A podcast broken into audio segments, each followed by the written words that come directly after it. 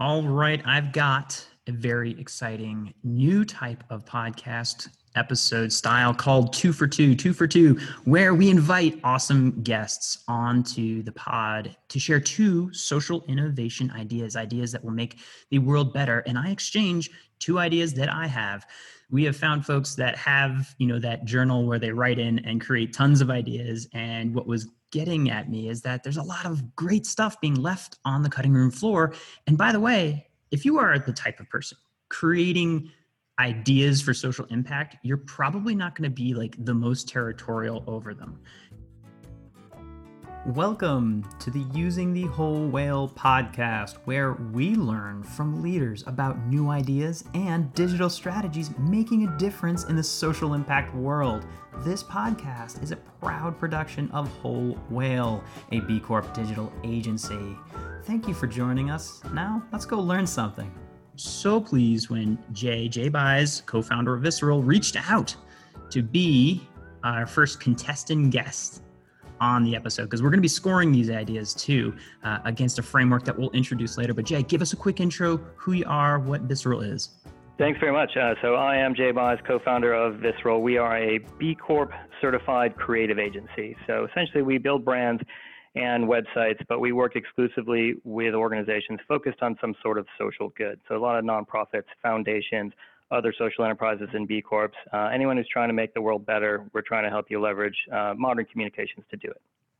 Oh, perfect creative guest to, to be up for it. So we will be hearing Jay's first idea and uh, talking through it for you know five to ten minutes seeing how it goes giving him a final score and letting you know how he would actually start at the first steps the mvp uh, in, the, in the end of this of what that would look like the framework we'll be talking about and thinking about and i want you thinking about as you hear this idea and sort of kick the tires on your own ideas is the impact you know how's the world different because this idea would be in it what is the viability the financial viability of this thing do we have to you know raise funds does it have a revenue generation element in it. And then finally, what is the depth versus breadth, scalability of this, uh, of this idea? Alrighty, Jay, kick us off. What's the first idea?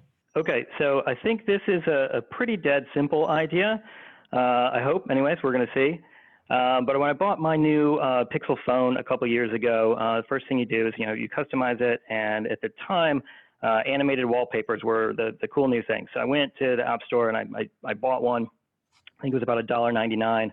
Uh, it was this cool swirling galaxy animation. Uh, I'm a big space nerd, so that was exciting to me. And I had the thought, uh, what if by buying this, you know, just little wallpaper thing, a portion of that money could go to the Planetary Society, this organization that uh, I'm a frequent, I'm a member of for years. I frequently donate to. And then I started thinking, well, we work with a lot of nonprofits wouldn't that be something that maybe other nonprofits would be interested in? So if you bought a cool roaring lion wallpaper, some of that money could go to the Wildlife Conservation Network. If you bought the animated beach tide rolling in, that money could go to the Surfrider Foundation, something like that. So pretty simple, pretty easy, um, but we'd be doing something that would funnel money to organizations that are doing something that aligns with um, the type of things that we're interested in.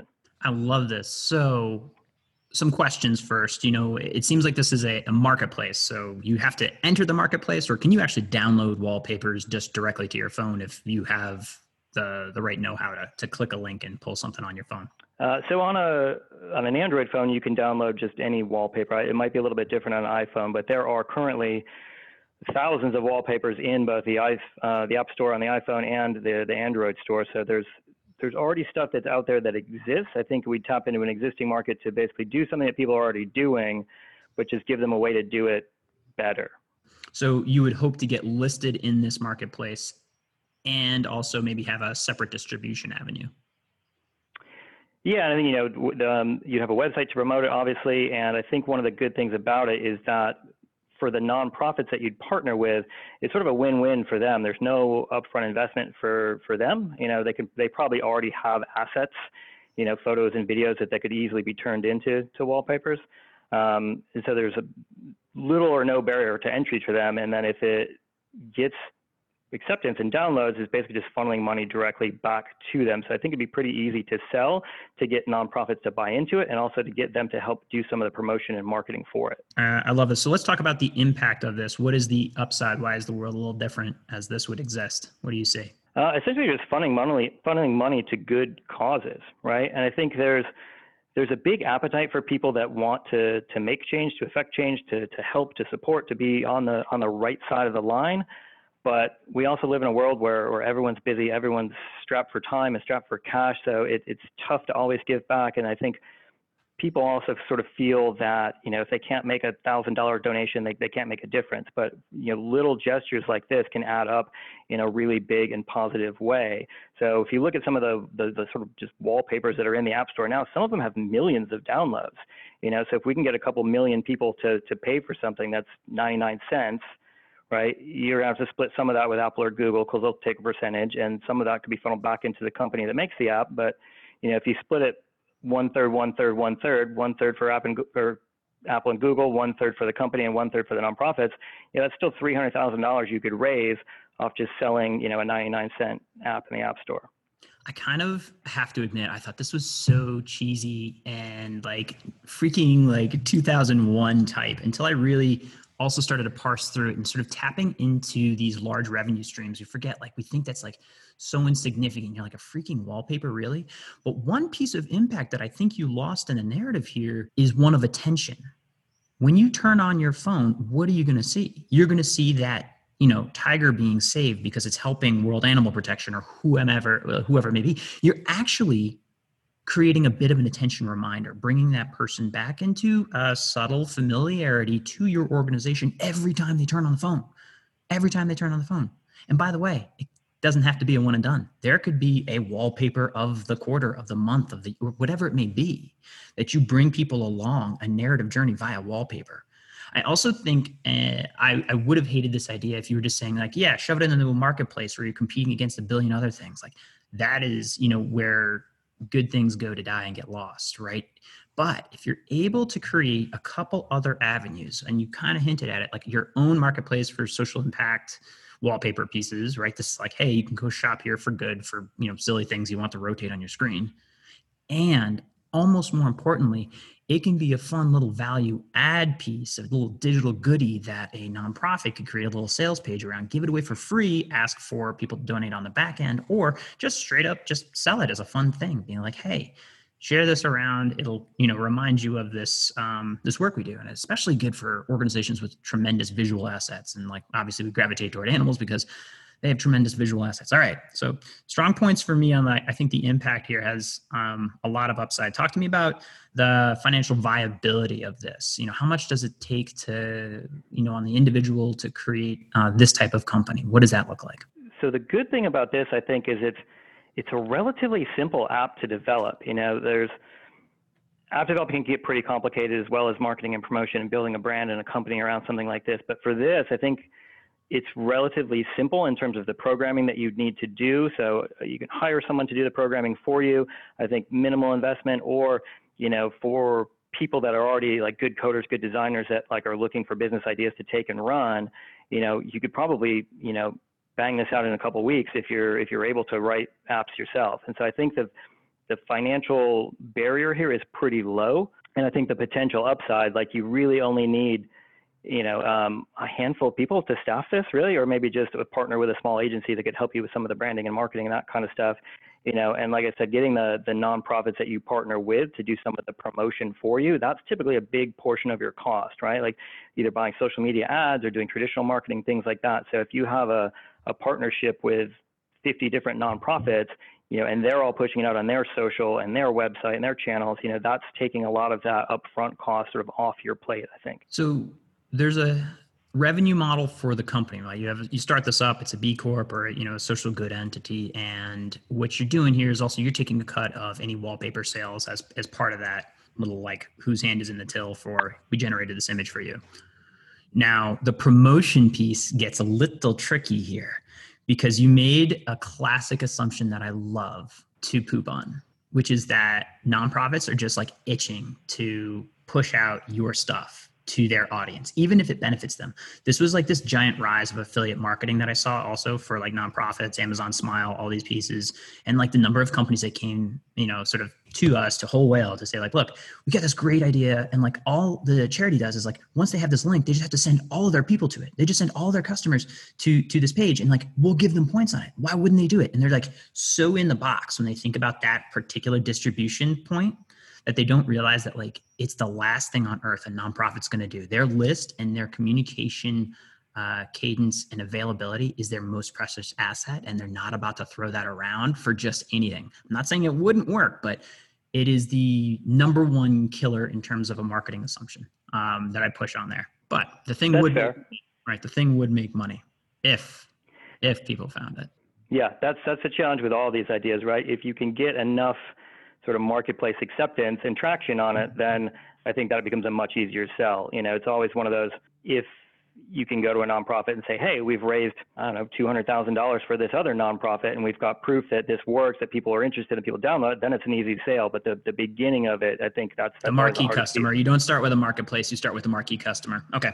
Uh, talk to me breadth, breadth scalability. This seems like a breadth play. It's fairly scalable. You create once, produce, and um, let it run everywhere, right? Yeah, exactly. What you said screen, they're reminded of it. They can, you know, you can push notification and say, hey, we've got this new wallpaper for this other organization that you might want to support. You know, just you, you know, and the good thing about mobile apps and things like this too, you just, you know, you pay with your fingerprint. There's no real uh, barrier there. You don't have to go to a website and put in a credit card, things like that. It's really simple, really easy, really cost effective for people. You know, if they get like a little dopamine hit because they feel good about supporting something and they get some cool new widget on their phone, you know, easy peasy. Yeah, yeah. Alrighty. Um, talk to me about how you would take the very, very first step or build an MVP of this, and what kind of numbers we'd be talking about. So for me, if if I had time, I would probably build it because my, my background is actually in programming and development. So uh, I would start to map out what the the UI for this would look like and what a prototype would look like to build something like this out. If you didn't have programming background, I think you're you're reaching out to someone that can do that for you to try to create a minimum version of this. And so you'd need to raise probably my gut says probably twenty to thirty thousand dollars for building a working version of this that you could then roll out. Yeah, I'd probably hack at it a little bit more tighter with the actual end product. I would say, how do I create 10 wallpapers that are just dynamite for, you know, a given couple nonprofits and just be like, hey, here's a direct sale and how to like figure out the, the cleanest way to get that direct sale and see if people would even do it in super users and um, actually see what the, the feedback was uh, on, on the product. Cause I think it wins based on the quality of the, the image there. But um, I agree. Alrighty. So final scores here. It's like a high startup cost, uh, one out of ten. All right, what would you give this idea? One out of ten. We can go back. What would I give for startup cost? Now I'm going to give you a. I'm just a raw score out of ten. I'm going to give you a seven and a half Okay. on this. I like the I like the impact. The viability scares me because of the marketing angle. I think it's um, always tough to get the nonprofit sale, and I think that's where it is. And so either you have to generate the marketplace that is like organically finding it, and you're fighting in a you know a market of bunch of people that are armed with full revenue from their wallpapers. Um, I think it's easier, easy enough to start up, but the app also scares me. So I'm actually going to push you to a seven. All right, what score do you give yourself? And it's time to feed the whales with a quick ad about Whole Whale University. This is our best online content packaged in courses. We're talking SEO, content marketing, Google Ad Grant, cybersecurity, and tons of webinars and other templates for you to use. You can buy them individually or as an annual subscription. Uh, we really put our best work in here. And if you're interested in the topics in this podcast that we tend to cover, we go a mile deep with these courses. That's wholewhale.com slash university. what score could I give myself? Oh man, um, I was seven and a half. I think it's it's. I've got a lot of ideas like this, and I'm excited to hear yours too. And this one to me is sort of the one that stuck in my head the longest because I think it's relatively easy, not easy, but um, easier to pull off than some of the the bigger ideas that I have that I think would require a lot more institutional investment and things like that. Mm-hmm.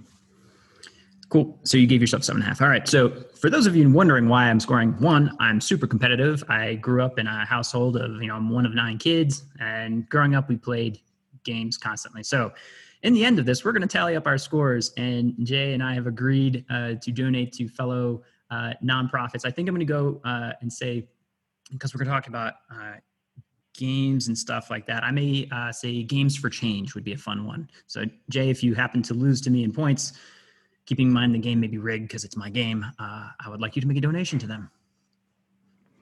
fair enough. Uh, if I end up winning this, which seems unlikely since you know you're the you're the boss here, uh, I would like you to make a donation to Frontline Foods, which is a, an organization that uh, pits, uh, supports local restaurants and has them create uh, and package food to deliver to uh, frontline healthcare workers.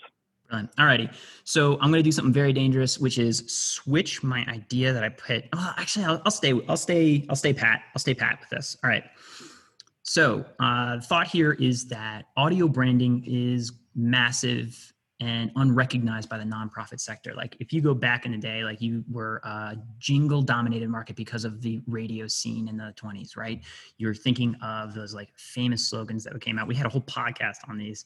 And right now, like the only notable, like really big ticket sounds out there that brand you and make you think of a charity or you know think of the salvation army ringing a bell or god help us the 1-800 cars for kids right? I'm not going to sing it because it's already in your head. The point is, a volunteer came up with that freaking thing in a basement.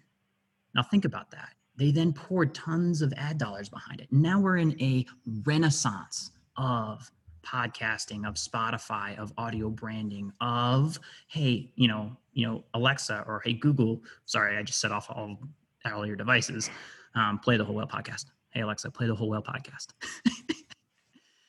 the point is we're going to be in an audio first medium moving forward for many different interactions and a lot of nonprofits could use a lot of audio branding. Now you can look out there for jingle services. You can find stuff on fiverr but the nuanced thing about nonprofits that we originally realized with whole whale is that there's a translation layer missing. What does that mean? Well anyone can find a you know development or an analytics shop but the question is how do you do it with the mindset of internal stakeholder knowledge of what the nonprofit landscape needs. Now, how do they even know where to put this stuff. So there's a matchmaking service, an agency ready to be made that facilitates either like volunteer generated and how to package, you know, what you actually need as an audio asset. Do you need something as an intro outro for your podcast? Do you need something as an intro outro for consistent use in your YouTube videos so that you have a consistent flow and use rather than just hunting around on a generic everyone has the same type of music thing, right? That's not helping you. So you have spent so much time, and Jay, you know this, so much time on your image, that logo, those colors, the font, and you've spent zero on your audio. It blows my mind. I feel like I'm taking crazy pills sometimes with this. So that's the thought. It's a uh, potential agency marketplace play where you are educating the audience, making a matchmaking service, um, and then having options to say, um, here's how you DIY, and here's how we could help you do it or facilitate your volunteers to do it. So I think there's just so much here. It's not a fully crafted idea, but something will exist here. It absolutely will. And you're like, oh, that was obvious. So I like ideas that are like, after the fact, you're like, yeah, obviously someone's going to create that. All right, Jay, impact. What do we think? Or questions about the actual idea? So first off, I, I, like the idea a lot. I think you're correct. There's a there's a missed opportunity here. Um, people spend a lot of money on branding, visual identity, messaging, all that, and then if you do anything with audio at all, it's an afterthought, and your options are either, you know, the the five dollar you know sound clip that you buy from Audio Jungle, which is wildly generic, or you pay for something completely custom, uh, which can be prohibitively expensive. So I think there is a middle ground there. Um, I'm curious to know um, how that would work for the content creators. So when you talk about things like Fiverr or 99 Designs, these platforms that exist that I think on one hand are really good because they can give nonprofits and social enterprises a, a cost-effective way into getting good design, whether it's audio or, or logos or, or, whatever it is. But on the other hand, I fear that some of that, you know, hurts the the design industry as well by sort of commoditizing some of that stuff. It's really tough for some designers or I'm assuming like audio engineers to to make money when the the cost for some of these things is so low. So I'm curious how you would see the revenue model working both for the people who sign up to purchase an audio jingle and for the the marketplace for the the creators that are producing them. I think the creator point is huge. You know, we have, um, you know, Greg Thomas was a, a, guy on our team, and like he hustles, right? He doesn't make money unless people pay for things. So like the assumption that you get this stuff for free um, is, is always bad, right? If you pay $10, you're going to get a $10 jingle. Do you want that? So, one, I think coming back to it is like you start with this education layer. The education layer brings the audience to you, right? So I always look at these two sided marketplaces very carefully, right? Because I think on the side of like if you have money and if you've trained an audience, right, you've trained them to know what they're ready to purchase and how and what to look for, then on the buy side, right, we can get the creators in the door to be like, all right, let's go through and hand select people that have the highest value, highest ratings and rankings on um, on a Fiverr pieces like that because letting somebody run around a candy store rarely ends up good right? There is a project management layer there. It is an unknown environment. It's not totally clear what you even want as an audio asset. Even even as i say it you're like yeah but we don't do anything with audio. Until i started mentioning the freaking youtube the podcast audio pieces the fact that by the way every single platform instagram stories tiktok every single challenger are all going to be music based you're gonna need some assets so uh, in that translation layer, I would bring the education first, go out large, and then um, I would go hand select and just have a, an application pool be like, hey, we have these trusted lists over here uh, of vendors that we can we can match you with based on your budget and your needs and what you're looking for. So um, not totally clear, but that's how I would approach it. I like that. I think that's good. I think that the main piece for me is, you know, we're a B Corp whole whale's a B Corp, you know, we want to make sure that the that the workers, the people that are doing the work, are, you know, also properly compensated. You know, we're taking care of the people that are that are doing the hard, you know, effort, the hard work to to make these things. So I think as long as that's baked into it, uh, so that the creators um, aren't taking a hit on it, then then I like the idea. Yeah, I, I love that you're bringing that into play. Um, and, and too often, I think we commoditize things, especially in the name of name of the cause, but that doesn't look at the whole ecosystem it plays in. All right, I don't want to take up too much time on this. So impact, I think this is tough because it is narrow. It's narrow in scope um, with regard to like you can help one nonprofit at a time and your matchmaking going one by one. That's that's a tough one. I can't get around that, so I don't get great scores there. Viability, I think you know this is you know um, an agency model with options for layering in between the like high ticket cost and maybe um, other pieces in there, but it, it will it would make money if you got the audience in the door and educated, I believe. And then breadth and scalability, I think I already spoke to that. So MVP, we discussed how I would start it is I would try to pitch it. I'd create a landing page. Um, I'd put together the educational resources and like the six ways that your nonprofit should be using audio, uh, and then try to try to get a customer, and then satisfy that customer. Much easier if you yourself are a sound engineer. But I here's the piece. Here's the piece that will stop a lot of people. A lot of sound engineers think with the eye perspective that like I'm just going to generate business for me. You're never going to grow that to scale if it's just you creating all the assets. So you kind of be have to be a little unselfish about this and let other people endure for different types of genres and types to to really grow and expand it um, to get past the door. So, Jay, any other points on this before you give me a score?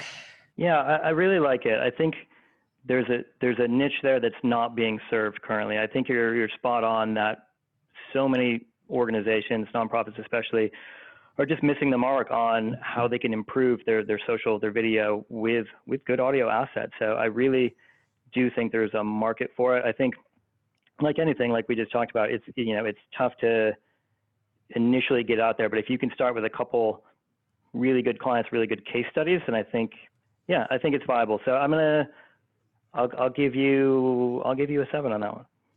Nice. All right, yeah, seven. So seven point. I'm gonna give myself an eight. So we're tied. one for one. I love it. All righty. Uh, next up, Jay. What do you got? Idea. Okay, so uh, this was going to be a harder one, but uh, I want to talk about mobile gaming for a little bit because mobile gaming is a massive industry. Um, by one TechCrunch article uh, I read recently, it's uh, 150 billion dollars of that, uh, 150 billion dollars gaming in general, um, like 50% of that coming from mobile games. There is massive amounts of money being made, and there are single platforms like um, Angry Birds, Candy Crush, Clash of Clans, games like that that generate hundreds of millions, sometimes billions of dollars you know, they spawn movie franchises and things like that. So if there's a way to tap into that marketplace, that industry, and to create a social enterprise version of that. So some sort of game that um, would allow you to to do something fun that's um, that's addictive, as like some of these mobile games are. And most of these mobile games operate on the premise that it's free to play, but you can only play so long or do so many things per day, and then you have to wait, or you can pay real money for additional plays or real money for virtual objects, you know, so planting virtual trees in your sim city, things like that. So if there are ways to harness that and get people to pay real money for virtual objects and then funnel that money to uh, organizations like the Arbor Day Foundation to plant actual trees with that, or an organization like Grid Alternatives, or even something like TerraPass for carbon offsets, things like that, to channel that money uh, into something positive. Uh, I do think that the barrier for entry on this one is much more difficult. It's a very crowded marketplace, and for every Candy Crush, there's about a thousand puzzle games that you've never heard of. So it would be tough to break into that marketplace. But if you could do it and do it in a way, there is a potential huge upside for hundreds of millions of dollars to be funneled towards good causes. So just to reiterate, this is a games for good platform where you could, you know, build a city or mimic other successful games, and then the rider on that is that in-app purchases or purchase of the app goes toward the charity. Correct. Yeah. The the impact I think you're talking about here is a classic TAM uh, assumption, right? Total addressable market. You're like, oh my gosh, this thing is huge. There's tons of money in it, and so all I have to do is just get a couple percentage points of it, and we'll get tons of money. The the secret here is the fact that like you know you're talking about a billion types of apps, right? Like in the store, it's a fight and it's a bare knuckle brawl to to be in there. And then when you do that with you know kind of one arm behind your back, with in essence, you know saying like half of our revenue will go to a nonprofit, you're now fighting with half the available resources of the same competitors that are like cranking these things out um, of these chop shops to, to take advantage of that low hanging fruit. So it's like a winner take all marketplace on top of a very fierce long tail to get recognized in the store. So what I see here as, impact is maybe not all that maybe you see with your total addressable market assumption. Yeah, I think that's accurate. I think there's a there's a potential huge impact, but you're right. It's extremely difficult, I think, to get traction on something like this. And so the, the barrier to entry is, is high. Like if you could, if it worked, I think you could be wildly successful and make a ton of money. But the chances of it working, I think there's, there's a lot of hurdles. I mean, you specifically mentioned, you know, the mobile gaming industry is fraught with corruption and misogyny and just, you know, people work, you know, 14, 15 hour days for low pay and things like that. So it's it's really difficult because you'd have to approach it. I think we want to approach any of these with a B Corp model, right? To make sure that we're taking care of the staff members and that they're adequately paid and not burn out and things like that. I think the only, not the only, but the real, I think, positive thing for this is I haven't seen a lot of stuff like this yet. So if you could come out with a really fun, addicting game that had this baked into it, I think – and again, there, there's costs associated with this, but getting you know media and press around it to be like, hey, this is something that you know, we're tapping into this market. I, I always go back to like the, the people that I talk to. There is such an appetite for people that want to do positive things and be supportive of you know look at the B Corp movement in general. You know, like the the more the longer we've gone on, the more companies we've had, the more traction we've gotten, the more press we've gotten, the more people are aware and, and, and interested in supporting organizations that are doing something positive. So if you could take something that they're already doing, playing dumb games on their phone, and and put something like this in front of them, I think it would be a little bit easier to get traction than just you know a random game that's the same as 50 other games that are already in the marketplace. But it's still a, it's a big hurdle to clear. Yeah. So I have a long and fraught history with with gaming and different angles on this because I have been involved in building them. I've been involved in marketing them. I've been involved in sunsetting them um, by the by the gross. Uh, one of the reasons I actually chose Games for Change, a great organization helping frame this type of narrative of how we can use gaming for good. I mean, they had a real uh, renaissance a number of years back, but still, I think the other mindset, and then you kind of originally pitched too, is it um, certainly the mindless games of clicky clicky for things you know can i slice this fruit with this piece? But actually introducing narratives and actual behavior change that is in alignment with the nonprofit. Meaning that if you are you know supporting a group like the jed foundation that deals with uh, you know issues of depression how do you create the actual gameplay that uh, generates dopamine and good feelings and education around that topic while also being addicting? Like it's it is so challenging to thread that needle but that would be where you know it gets me excited. And also i've seen so many nonprofits invest 100 200 thousand dollars to generate these like perfect apps and then sort of like realize that they then have to market it. If it's not fun people won't go after it. The whole point of playing a mindless game is that it's mindless. I don't want to be reminded about cancer. I don't want to be reminded of like freaking amazon's burning I want to like crush some candy, man. So in this, I also need to burst your bubble a little bit. We did find in my research because I was like, I felt like this existed. There's a group that reached out to me. So if you are thinking about this idea, take a look at this group, pifsquared.com. And so what they're doing is they have a, a, a like a one-stop shop for a mobile app that inside of that has like silly things like go kill zombies and stuff like that. And they're marketing it with a type of uh, gameathons, right? So they, they'll partner and be like, hey, schedule a gameathon, send all your people to do this app, and that money will go back to you. So like that's the like hesitation of like, I don't think there's a lot of nonprofits itching to send their people to do a thing that's like go kill zombies, but they've got an upcoming one that's like, you know, stop the zombie apocalypse uh, to to help veterans. So like that's an interesting one. So uh, what are your thoughts on the sort of impact and, and viability with those uh, with the with those George pooping on your idea elements?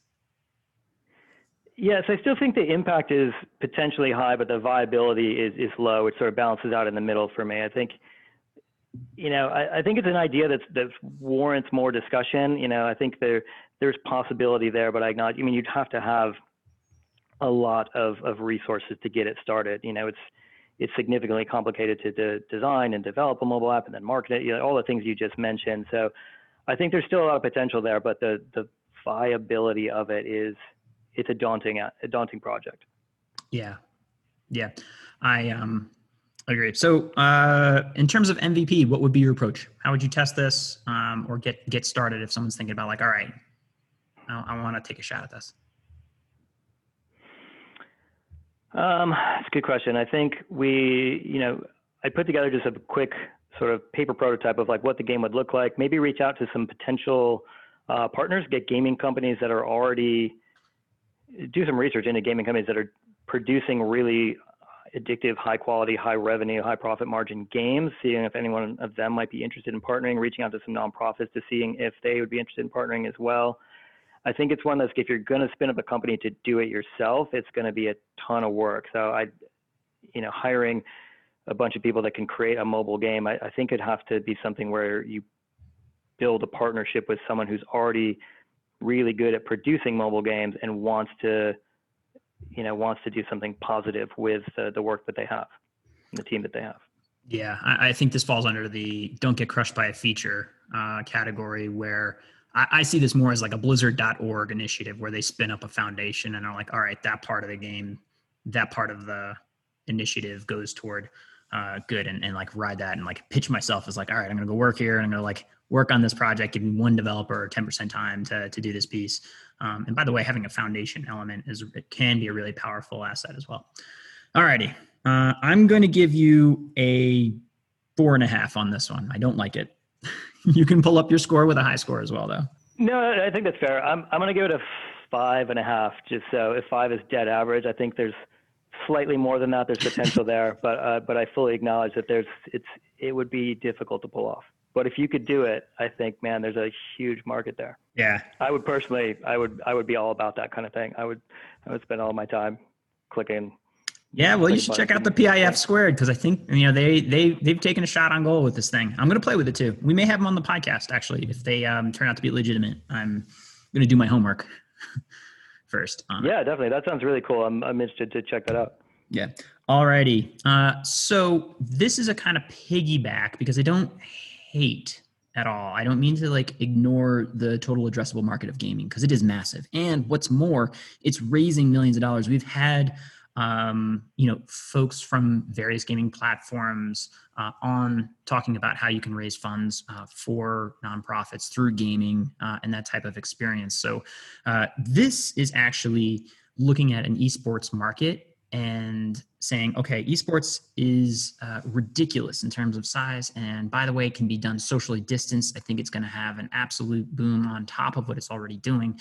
So, with regard to the esports market, what happens if you're not familiar like there's all these teams that are created around each individual game, and these players are becoming individual entities and mini influencers or large influencers, people like Dr. Lupo, who you may not know for a hole in the wall, but has raised literally millions of dollars for like St. Jude by like shooting bad guys on Fortnite. So there are these layers. There's a layer across, but I think in the same way that pro basketball, NFL, and various folks have like championed a cause, like this is the infancy of that. And by the way, it's a wider pool. And by the way, I think there's an opportunity for esports in general to have and frame if now here's the here's the game part of the you creating either the matchmaking, the marketplace, or the agency piece in this field, right? So a little unshapen, but essentially what happens if you're watching one of these events? Imagine if um, you know you're you're watching a, a basketball game and you're saying, all right, LeBron James, I'm going to donate $100 to your nonprofit if you only shoot lefty for the next minute.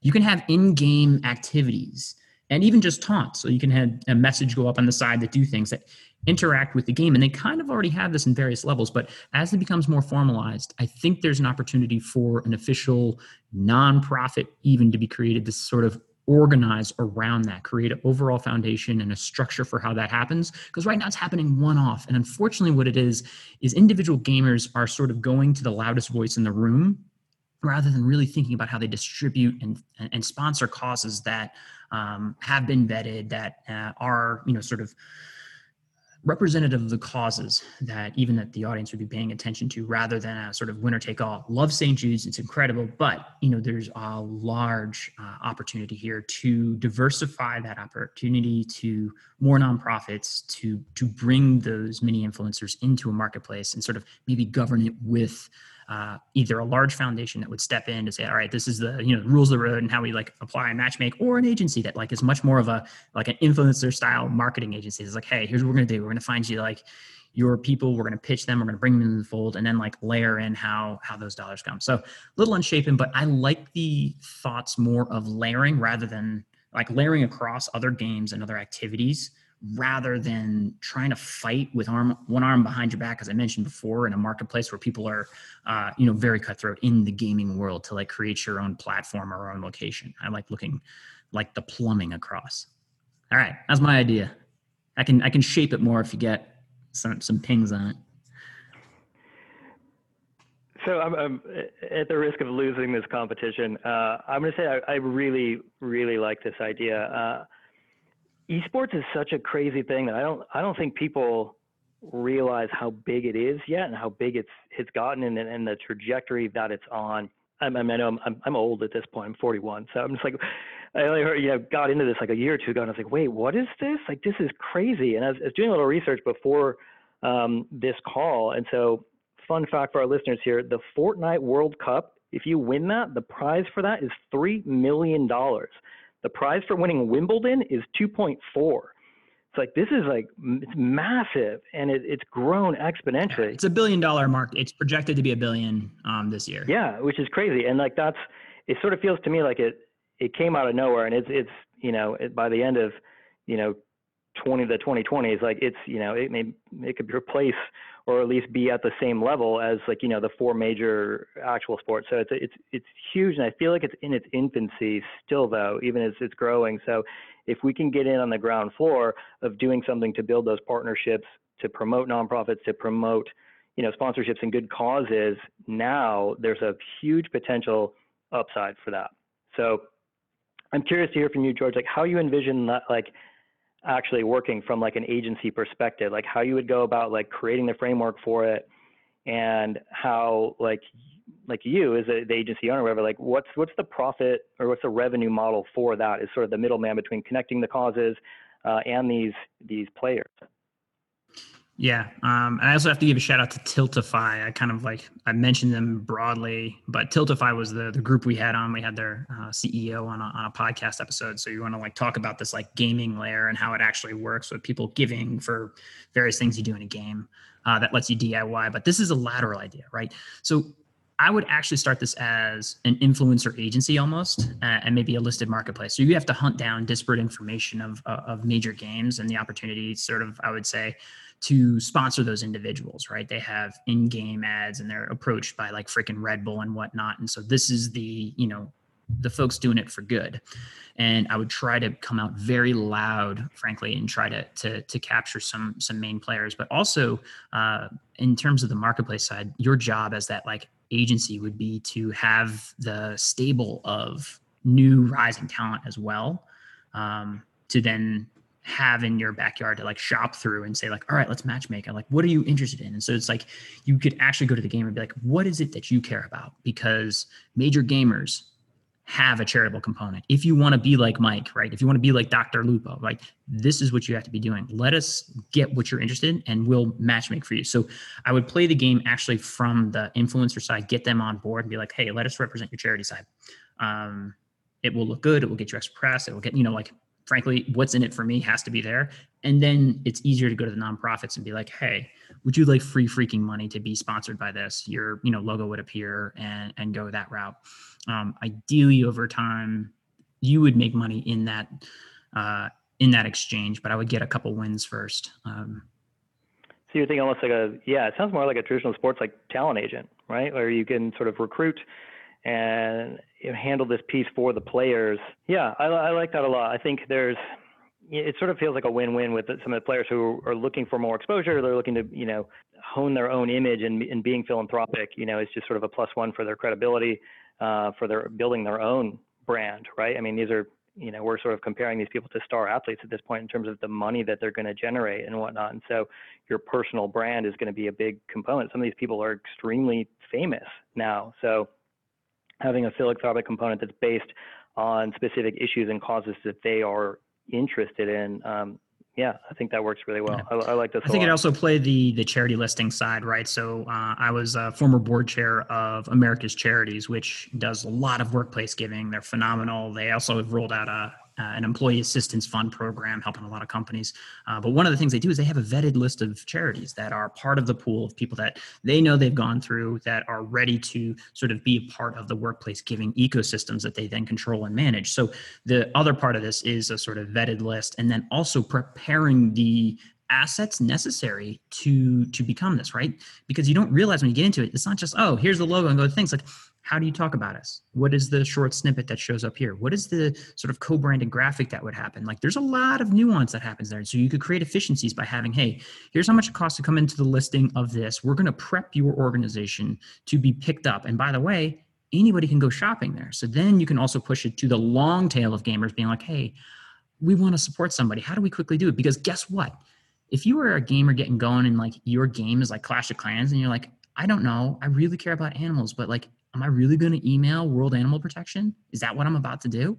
What does that look like? Because it's silly. People, you're a who, and it's going to take them more time to manage that than they might even make. So the the other game here is list uh, uh, is running a listing plan. So what's your what's your first step to get this off the ground? All right, so we kicked around impact, viability. Uh, viability is like the listing money, and in the exchange, I kind of kicked the can on that. Scale is quite high, I think, once you get the engine going on a two-sided marketplace, but it's risky on a two-sided marketplace. I would make my first match. Um, I would find, um, I would find a couple rising influencers and like build a relationship, being like, "Hey, uh, love what you're doing, huge fan. Uh, we want to pair you with, uh, you know, a great cause and a nonprofit. Many of the big ones have it." And we think that being consistent with this narrative as to like how you play and your persona would match very well with it. I just make the first freaking match and I would just do it with hustle and email and a landing page I built on on Squarespace that talked about it. Right, I'm an SEO guy. I'd want to have the inbound and, uh, and and, cover and probably a feed of news. So I pulled in an automatic feed probably of any gaming piece out there that was raising funds and like talking about how it worked, and then have my own content being like, all right, how you know how do you think about it? How do you find it? And then like contact us. It'll all be lead flow um, and, and, generate that. So I would um, make some direct outreach to individuals think have high probability of being recruited into matchmaking try to make those matches in addition to that landing page and i think that could be done for under 10k pretty quickly and if you knew how to do it all it's like it could all be sweat equity at that point i love it uh, so i'm gonna i'm gonna give you an eight on this i think i think this is something you should do I don't have the freaking time, man. It's on the cutting room floor. what I said is it on the cutting room floor. It kills me. I'm like, someone should do this. Please, I will help you market it. Hey, here's the rule. If you do end up stealing and using one of these ideas, thank you. We wanted it to create in the world, right? The fact that you have an idea means that you have an idea. It's nothing. It's a thought in your head, but it's possible to exist because you have thought it. It already exists in this universe. I love that, but ideas are cheap it's about the execution. If you can't build it, if you can't manage a team, if you can't think about your employees getting compensated, you don't have anything more than like two brain cells to rub together. It's not doing anything in the world. So one of the reasons, and I want to thank you, Jay, for sharing uh, unselfishly and and participating, even though you did lose. Um, I thank you uh, for thank you for playing. And uh, I wonder if you have any final thoughts to people out there, social entrepreneurs, you know kicking ideas and thinking around because you're a guy who's created a company that's been around for over a decade if i'm correct which is rare air yeah uh, thank you for that so yeah we're we're 14 and a half years right now and the, the number one thing i would say is that like you know, I've had people come up to me and say, "Oh man, I could never do what you do," and I'm like, "Yeah, you can. I have no, I have no formal business training. I was just a programmer that had, you know, the hubris maybe to think that I could do something different. And I've, you know, I've always had a lot of help along the way.